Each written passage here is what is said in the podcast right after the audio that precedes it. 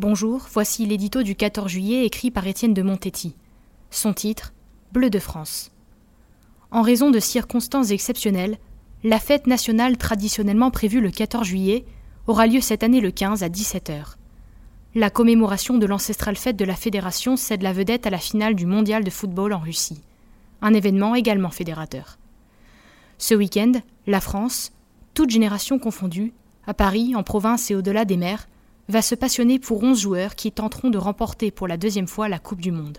Quel que soit le résultat de dimanche, qui ignore aujourd'hui le nom de Yoris, Varane, Griezmann, Mbappé?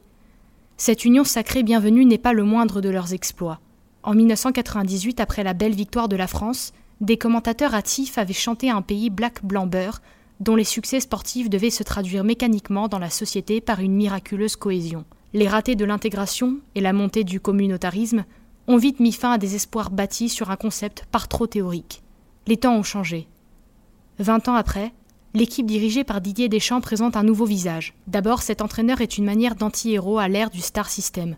Modeste, laconique, bûcheur, organisé. Sélectionneur, il les a choisis avec pour critère leur qualité sportive et leur état d'esprit.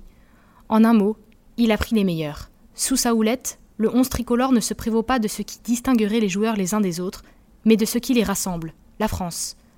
Au fil des jours, les 23 joueurs sont devenus ce qu'en jargon sportif, on appelle un collectif. En français usuel, un groupe talentueux et sympathique qui porte haut nos couleurs.